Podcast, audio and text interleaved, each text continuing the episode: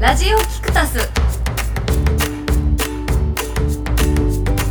こんにちは武井ひろなですキクタスの佐藤真一です。えー、キクタスの早川洋平です。ラジオキクタスはキクタス株式会社のスタッフでお届けするポッドキャスト番組ですキクタスで行うインタビューや番組制作を通して感じたこと発見したことなどを交えさまざまなテーマでお届けするトーク番組ですはーい、今日は第何回か忘れましたけども、十二回です。 12回ですね。もう何回か分かんなくなってきた。 2回12で苦手なんだよね、俺数えるの。すそういう問題ですか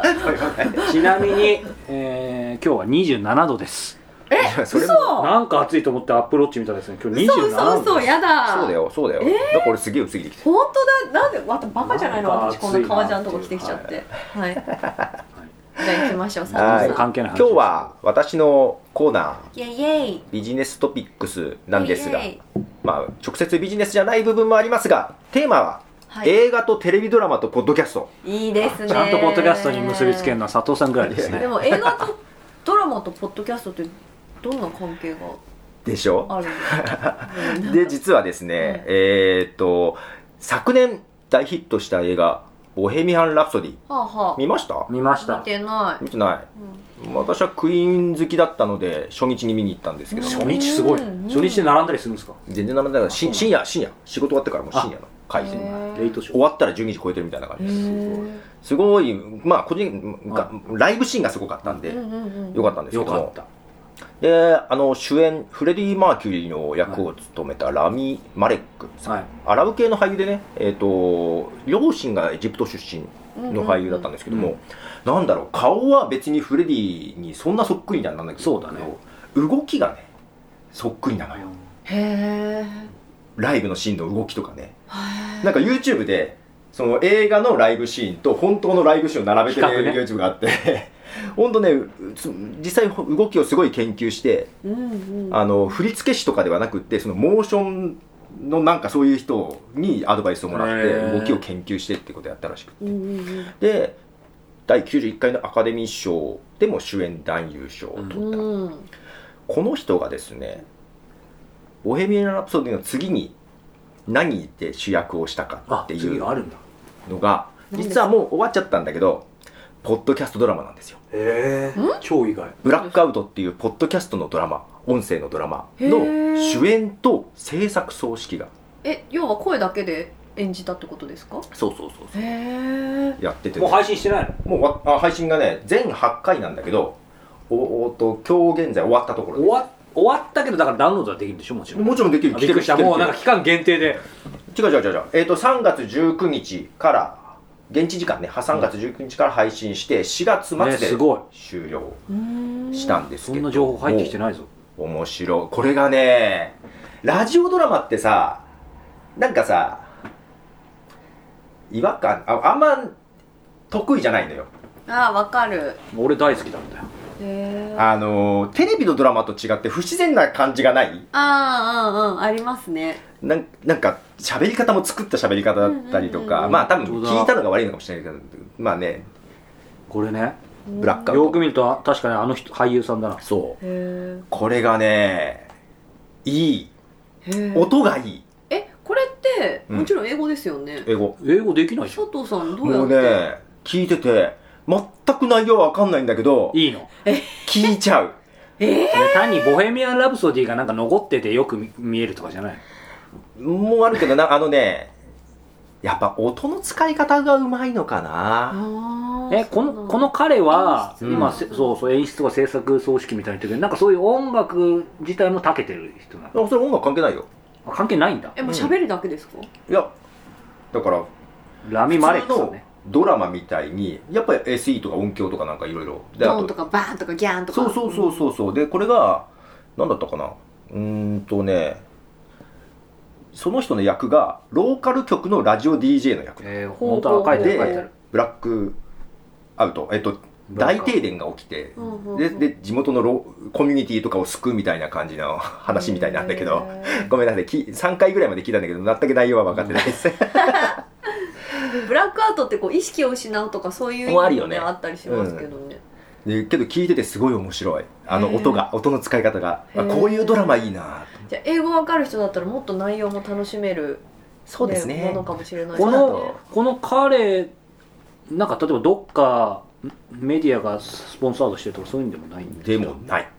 でまあ実はあスポンサーついてるよついてるついてるその番組に、うんでちゃんと毎回最初に宣伝と途中途中にし宣伝が入ってくる、うんうんうんなるほどだから本当にテテレビドラマを見てる感じへーあ CM が入ったみたいな、うんうんうん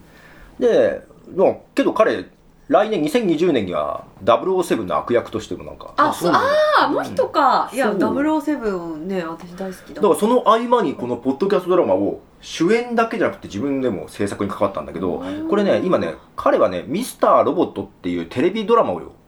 やってるのねで今シーズン4の撮影中らしいんだけどへその「ミスターロボット」の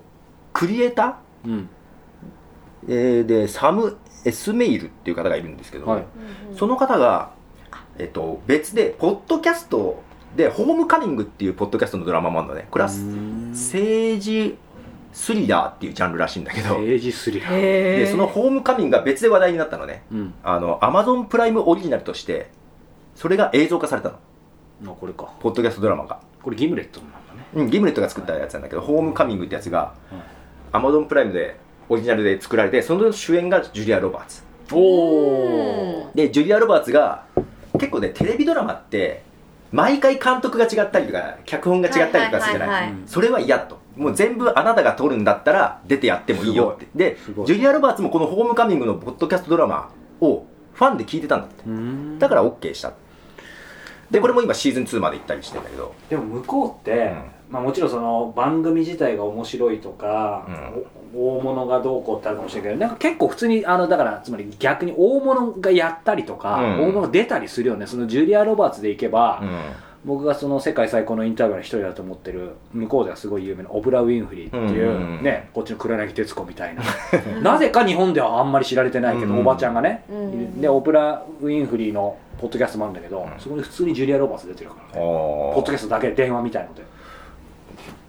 だからそのラミ・レミックもだからその、ね、自分のドラマを撮って作ってるクリエイターがポッドキャストをドラマにして、それが結構評判がすごくいいのよ、うんうんだからそれをに影響されて自分でもやってみたで、うん言ってるのが特にアメリカのハリウッド映画ってやっぱりヒーローものとか派手なアクションものとかが多いじゃない、うんうんうんとはまた別方向でこのねあのブラックアウトの最初ね、面白そう急に音がスッとなくなった中でしびれるラミレビックがとりあえず喋るところから始まってへーすごいゾクッとする感じ、うんへえでやっぱりそういうトーンを抑えたまた違う表現方法っていうのができるっていうのでね、うんちょっとね面白いなと表現方法としてラジオドラマとかラジオドキュメンタリーはちょっとやってみたいよねでなんかあのテレビドラマもアメリカの、ね、シーズンが長くなっててやっぱり映画とは違うなんか方向性が出てきてるじゃないそれとまたそこを埋める感じでポッドキャストドラマっていうのがこういう感じでいろいろね有名な人が出てき始めて、うんまた注目され始めてる感じはあるんうんですよ、うんなんかやっぱ海外の方がポッドキャストってメジャーなんですかすごいメジャメー、ジャーだしその聞くラジオの文化としてもそうだしやっぱ使うのもねうん、ななんだろなんか日本語でこういうラジオドラマみたいなものってうあるよポッドキャストでもあるんですねただただうんえっ、とまあ俺も全部知ってるわけじゃないけどかなりクオリティ高いのはやっぱりラジオ局でもともとやってるのをポッドキャストでも配信してるとかうんうんうんうんけど海外でもねスタッフがラジオ経験者とかが多い、あー結局そこはあるよね、だからやっぱ制作部分はねお金かかってたりはするから、うんいやあとポッドキャストのニュースとかずっと追ってるんだけど仕事柄結構ねあの海外の映画の主演あまあスタッフとか監督とかがこういうポッドキャスト番組に出てこういうことを話してたっていうニュースが飛び込んできたりするんだよねちょっとちょっと前だとあの今大ヒット上映中「アベンジャーズ」のエンドゲーム、うんまあ、これも見に行ったんですけどももうエンドゲームの監督、ジョー・ルス、んアンソニー、アンソニー・ルストとジョー・ルストっていうきょ、まあ、監督はいが、MTV のポッドキャストに出て、裏話とかを話したりするね。面白いねうん。その、エンドゲームにこの人が出るよって言ってた若手女優が、実は出ていない。そんななんで出なかったかっていう、どうしてカットしたかあ裏話ね裏話ねで、テスト上映の時にはいたんだけど、みんながちょっとその部分不評だったからカットしたんですみたいな話をしてて、へで結構い向こうもだから映画の PR にポッドキャストとかって結構使ったり、おポおッドキャストってちょっとそういう意味でなんかやっぱ、B、いい意味でだけど B 面的なさうんうんそうそうまああと、ねアンダーグラウンド的な使い方が面白いよく言われるのは親密なメディアだって言われてるのでなんかぶっちゃけ話とか なんかそういうのは話しやすいへみたいーなそうなんだでエンドゲームで言うとマーベルもうん実は昔からポッドキャスト結構やっててビデオポッドキャストっていう動画だけのポッドキャストとああかっもたっていうかあるか今も今もあるで今もやってる続編が決まったのかなポッドキャストの音声のねシリーズでウルヴァリンまあこれ映画でもあったんだけどウルヴァリン・ザ・ロングナイトっていう音声のドラマをスティッチャーっていうポッドキャストサービスがあるのね海外でそこのスティッチャープレミアムっていうところからやってるの、まあ、ただいろいろあるんだねあの iTunes でもあったんで聞けるのかなちょっとそこはまだ聞いてないんだけど、でそれが珍しいのがポッドキャストのドラマが最初で後からそれがコミック化された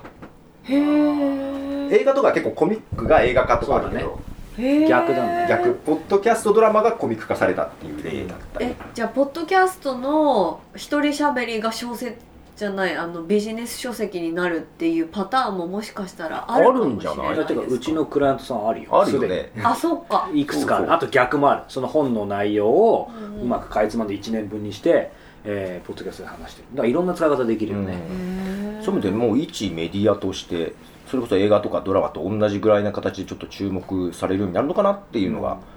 あるかなと、出版社というかそのメディア関係の方って結構ポッドキャストを聞いてるんですかだからそういう意味では映画関係者とか結構聞いてる人多いと思ううでんやっぱりね音声だけのドラマもなんだろういや本当にだからアベンジャーズみたいなすごいガンガンガンみたいな音がドンドンドンって一番聞使こええるるよねすごい没入感があるもう音だけだからあのなんかこういういいなんていうんですかイヤホンしてるとさらにそうそさのら臨に場感があの本当にイヤホンでこっちから音が聞こえて、うん飛行機がこっちからこっちに飛んあであくる映や画つとか館ともかそうなりますよね本当にそんな感じだからステレオで聞きたいへえなんかそれ聞くとでも作りたくなるね俺もねやりますずずっと作りたいって言っててでただ作ったことないからけどお金の部分ももちろんあるんだけどただ原作なんかないかなと思ってあー知り合いのしゅまあ、編集プロダクションになんか使えそうなのないって言って今実はこれならいいよっていうのはでもうあそう2年ぐらい前からあっえてー青空文庫のとかだったら使そっれていいのがね主人公が鶏なんですよえー、やりたいには鶏鶏が佐藤さんで切れまくる鶏か鶏っぽいじゃんなんかいやちょっとわかんないけとどか言って言いそうじゃん鶏が切れまくるってやつえで超面白いいや逆にそれを映像でやっちゃったらすげえチープじゃんああ鶏を作ると確音声ならできんじゃねえかなっていうのはね鶏感をどう出すかっていうのは難しいですでねも今佐藤さんさらっいてやだけどこれ俺は鶏だって言えば鶏だよねいやあの三谷幸喜のラジオの時間もあったけどここはに宇宙だって言えば宇宙になるよねあそうかラジオドラマうだかそれさあそうそっかこの間ちょうど伊賀さんとも話した石田伊賀さんとも話したけどやっぱそうそのメディアメディアの特性ってあって、うん例えばうんなんだろうなすごいスペクタクルなさ、うんえ SF とかだったらさまあ、ハリウッドに何百億何千億かけたらできるかもしれないけど、うんでも下手したらそれすらでも難しいような実現不可能なのが小説だったらうんあー一瞬でそ書うけだからるみたいな小説もできるけどそれももうそう小説なんだけどけどそれをそのままやったらダメだよねそうそうそうだから全部違うよでやっぱりそのナレとがきを読むみたいなのは,、いはいはいやっぱり減らす方向減らしてるやつの方が面白いのよはい、で逆にあーその代わり音でどう表現するかっていうのに凝りたいなっていうのは思う佐藤さん脚本とか書けそうで書すけけそうどね確かに見た目が脚本家っぽいですよね脚本家っぽいよねそうでどうやって作ろうかなって家で話した時にいや全部の役自分でやればって言われてうまん、あそれもに面白いで一す人で全部みたいな一人十三まあ役でもできるよね理論上はね、うん物理的にはねだから日本だとまだそんなにそういうバリエーションけどアメリカは結構そういうドラマとかはすごいバリエーションが増えてて、そうねせっかくなんかあるからちょっとやってみたいよね昔なんかある人から言われたのはちょっと違うかもしれないやっぱそうだからやっぱ音でしかできないとかポッドキャストでしかできない、つまり見えないからこそできることみたそうそういなそうあるよねなんかね一回ちょっと考えたのはその、まあ、タイトルがいいか分かんないけどそのミスター X みたいにして、超有名人にうんうん名前を一切明かさずにうんなんかインタビューしてなんかそれをこ誰か当てるうそうそうそうそうそうみたいのをなんかやって面白いんじゃないかとか、うんまあ例えばだけどね声で分かりそうだなだからそそその声も変えるの、あ声変えるんだ、だ変えるんだ ねその内容だけなるほどねそうそうそうだからなんかまあ例えだけど、うんなんかやっぱそのくらいそうねちょっとこれ聞きながらだけどちょっと振り切ったもんやった方が面白いよねまあ、あと一人独白ものとかちょっとやりたいなとかちょっと思ってるんだけどえー懺悔するのいや例えば自分が、えーサイコパスのシリアルキラーだあという設定で話すと自分の罪を独白するみたいまあ、な、まあでも自由だからねこのメディアはそっか何が何がう受けるか面ま白いあメジャーと対局のものの方がまあでもそうかそのなんかいくつかの掛け算は必要だね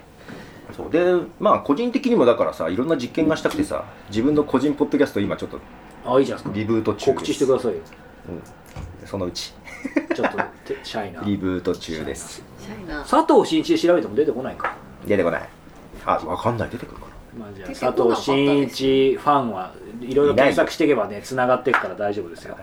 あとね、なんかね、ちょっと、どそういう意味じゃ、海外で、ポッドキャストどれだけメジャーかっていうのも、もうちょっと、もう一つあって、あの、テレビドラマなんだけど、えっと、ウォーキングデッド。はいはいはいはいこれも私好きなんだけど、僕脱落しました知ってる怖ゾンビ怖くて脱落したあのね、シーズン6だ、7だったかな、そ6んだったかな。そこまで見れてんのいや、もうもうシーズン9、今は。俺シーズン1の3まで脱落したえー、ダメだわ。シーズン1の3話それ全く内容なんかね続かないのわん途中ね、見てる人も賛否両論なぐらいの残虐シーンのところがあって、へーそこの、すそれを見た後シーズンが終わるのよ、そこで。残虐なとこで。で、7かはそこの続きなんだけど、そこ見るのに、もう配信はされてんだけど、心構えが必要で、えーそんなに3ヶ月かけて、よしし、見ようっつって見て。一番動じなそうな佐藤さんがってことはけど、あれすごいのが、シーズン9かな、今。で、主役が降板するっていうのが途中で。なんであらららいや、も食べられちゃったう、いや違ういや違。いうやあの、降板でしょだって降板だからもう、やめたい。トラブルやめたいいや、もう本人がやめたいと。えー、もうこんな残虐な、まあ、ここれだけじゃなくて違うこともやってみみたいっていうこともあってう、んやめたいっていうんで、じゃあどう主役を降りるってどういうことだろうと思ってすごいねどうなるのかなっていう今だけど見てるといやこう来たか自然自然にフあストーェリーーねドアウトしつつ、ただその後の話も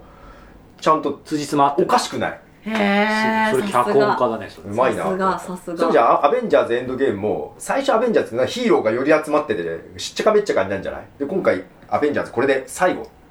エンドゲームでこれどう収集するんだろうと思ったけどこれファンだったらみんなが納得する終わり方っていう感じへえ最初から考えてたらすごいねどうなんですかでもでも結末ってこれこれはねそれネタあバのレ制作者も絶対ネタバレしないでください SNS には絶対書かないでくださいって言ってるやつなんでうーんあいやあのそのあどうやって作ったかってそこうとそうそうそう制作する側の人って先に結論を考えてるのかそれとも考えながら作っていくのそかれ人によるるんじゃないあそうなんです、ねまた小説になっちゃうけど小説家の人いろんな人インタビューして聞いたけどやっぱりみんなタイプによって違う書きながらやってでもちゃんとなぜか辻褄合うとかさいやアベンジャーズはもともとコミック原作があるからストーリーがある程度あったりするんだけどやっぱり映画によって、うんうんうんうんあとは政治的な理由であの本当はこの人出したいんだけど出せないとかなんはいかはいこう出せないあったりするからそれに合わせてストーリーを変えながらもコミックのネタを入れつつっていう形でね結構苦労してるみたいへえ面白いだから原作とは違う結果だとは思うんうんうでそのそうだそうその「ウォーキング・デッドうんで」はいその初期からずーっと出続けてる人もう主役も降板しちゃったからもう数少ないんだけどあのノーマン・リーダスっていうねウォーキング・デッドでダリー役っていう人気の人がいるのね、んその人が Hulu の Hulu プレミアムっていう Hulu オリジナルのやつで「ライド・ウィズ・ノーマン・リーダス」っていう番組があるのねうんこれが、えーまあ、えそのドラマの中でもバイク乗ってるんだけどバイク好きであのいろんなとこにバイクで旅するっていうだけの番組なんだけどそれシーズンは最初見たらバイクで行ってゲストも出てきたりするんだけど有名な方とかもゲストで行ってたんだけど最最後最終地点が地元のバイカーによるポッドキャストにゲスト出演っていうので締めてるんですよ、えあここでもポッドキャストえー面多い白いだからその収録の状況も見れたりするんだけどあポッドキャストー普通にメジャーなんだスタンダードよねと思ってそうだよねでやっぱこういう映画であったりテレビドラマと結構こうメディアミックスをしてみんないろいろやってんだと思って、面白いねそう面白かったんですよあのー Hulu に入ってる人はぜひ見てください、面白いですプレミアムなんだねねはい、でシーズン2の最初はジェフリー・モーガンあジェフリー・ディーン・モーガンっていうあのウォーキングデッドに出てくる悪役残虐な悪役もゲストに出てきて仲いい感じです結構ドラマ見てるね佐藤さん、ねえ私にドラム見てますよ忙しい中あの仕事しながらずっと流してる感じあそへーれでこの間のミーティングの時後ろでなんかゾンビの声がしたんだしたんねあいや後ろ立ってるね はいこんな感じです皆さんあのポッドキャストなのでそういういろんな使い方もあるので注意してみていただけると嬉しいな注意して聞いてね聞いてそうね、はい聞いてねはいラジオキクタス早川さんがお届けするインタビュー聞き放題読み放題ウェブマガジン「ライフアップデータリミテッド」今月は岩沢千彦さんですね、ジャーナリストの岩沢さんにやってはいけない歯科治療の著者の岩沢さんに、えーいろいろ切実なね皆さん歯ほど前回の前々回から続きま すハマってますね歯ほどさ、ね、大切ながらこれ前回も言ったけどどうどうなのみんなもうなんかそんなこと考えてないのかな、まあもちろん歯に困んない人もいるだろうけどいや考えてるというか常に考えてるいや面倒くさいから言ってないけどだなよねんか虫歯ができていくとさちゃんと定期検診来てくださいっていつも来られる、そうそうそうそうだからまあそういうのはあるんだけどさあのー結構いろいろなんか本当情報錯綜してるよねだからその、うんうんこの間フッ素の話もしたけどさ結局歯をなんかすごい極端な話も出てきたよね歯は磨かない方がいいとかさえー、それはちょっとああけど一時期歯磨き粉はつけずに磨いてたことそうがあそうるそうそうあー歯磨だかきら粉、ねまあ、何が本当かわかんないんだけ水だうどんさやっぱりまあ一つあるのはそのいろんな話もあるけどいい歯医者さんのやっぱ選び方あそれ見つけ方気になりますよっていうのをまあ彼にも聞いてるんだけどどう今今だったらどうやって調べる今はもうインターネッ調べるとかどうやってト見つけで、まあ、家の近くや、まあ、職場だったら職場の近くのところにい行くんですがホームページの作りですねはいああの あ一番本は当にうん、どうどう見るのそれでポイントはポイント作りがどうだったら行くの行かない予約制がだったら行 く もう面倒くさいんじゃんあの待たされたくないじゃないですかでしょそういうことだよねんじゃあ予約がすごいシステマチックでうん予約しやすければそ行うくそうそう佐藤さんだったらどうするゼロベースでだから俺探す今のところがいやさそこ使っちゃダメ人から紹介されてああそういうことねああ行ってよかったのうよんうんだから誰かに聞くからうんうんうんうんうんうん早川さんをまあ聞くよねあっ人ていうらかそのひろなさんのでもインターネット怖いそう怖 いしひろなさんが言うその予約しやすさってすんごいわかるし俺も歯ほどね重要なものだとそれは関係ないんだけどただ他のなんかちょっとうんなんだろうな歯歯ほどそういう重要なことにならなさそうな病院だったら、うんまあ、それは個人個人あると思うんだけど予約制だったら取るんだけど、うんでもさやっぱりいい悪いは別としてっていうかやっぱり大事なもんその予約できるかできないかのだけで決めるってちょっと別にあの平野さん説教するわけじゃないけ どさやっぱちょっとなんかそれぐらいどこ行っても一緒だっていう意識があるんですよね歯医者さんって一緒違うよ本違いますよねそううんだからなんかその辺を今のまあ佐藤さん言った話じゃないけど見分け方が逆にね絶対いいっていうのは確かにその岩沢さんもインタビューでも話したけどやっぱ人によって違うじゃんその基準もうん何が得意とかさそう強だ制よねがどうだからそれは一概に言えない部分あるんだけどただ絶対アウトっていう部分はやっぱあるわけよああうんはいだはからいそれはそのさっき日野さんが言ったサイトで結構見られるものがいくつはかいはい多分ね、あるなっていうのは、まあ、話聞いてて分かったりもしたのであとほらレビューサイトとかもあうるじゃん、ーんレビューサイズだけどあんま信用できないもんなうーんあとはなんかあの行ってもそれがいい歯医者かどうかっていうのがわからないこう基準あーわかるわかるわかる判断基準わかるがあー分かるそれはなねいかいいとこに行ってないんですよまだそうかもしれないですねででも分かるその結局どうだったのかがよくそうそうそう分かんないしなんかひょっとしたらすごいひどいことにされたんじゃないかでもうーんなんか状況証拠がどうこうみたいなさなのでまあちょっと、うん、まずそのいい歯医者さん自分にとっていい歯医者さんの選び方見分け方っていうのは本当にすごく大事だと思うのであとね矯正歯科って歯矯正してた時あるはい僕僕もし仕掛けてあれですけど強制なんかもちょっと驚驚愕の、まあ、恐るべし事実がありましたんで強制失敗されてマ失ジで敗されてるもうそれは完全に失敗されたって分かったぐらいの失敗をされてまあちょここでは言いませんけどもう大変だったうわ怖いうということがならないようにっていうことをちょっとあの一発でまず最低限分かることを聞いてきましたんで、まあ、それも含めて興味ある方はねあの、うんチェックしてみてもらいたいなと思いますそんな岩沢さんと早川さんの対談はインタビュー聞き放題読み放題ウェブマガジン「ライフアップデートアンリミテッド」でお楽しみいただけますライフアップデートと検索いただくか life-upd.com にアクセスしてみてくださいサイトでは対談の指読視聴もできますのでチェックしてみてくださいねということで、えーちょっとお腹空いてきましたねうんおどっか行きますかはいこの後、えー焼肉食べ放題を予約してませんもうどうなぜかその突っ込んだらいいか俺分かんないんだよねでもちょっとこうもう食べ放題とかそろそろきつくなってきてないみんな無理無理だよまあね確かにねテンションは一瞬上がるけど。 ということで、えーこの後、えーこのスタジオの、ね、近くでどこお昼行けばいいかということも引き続き、えーハッシュタグキクタス で渋谷ですはい、はい、そう渋谷なのでどっかおすすめのランチ場所あれば、えーリアルタイムでお待ちしてもおうネりまタすがなくなってきたんじゃんはいてか僕は別に締めなくてもいいんですけどはいはーいではまた来週さよならさよなら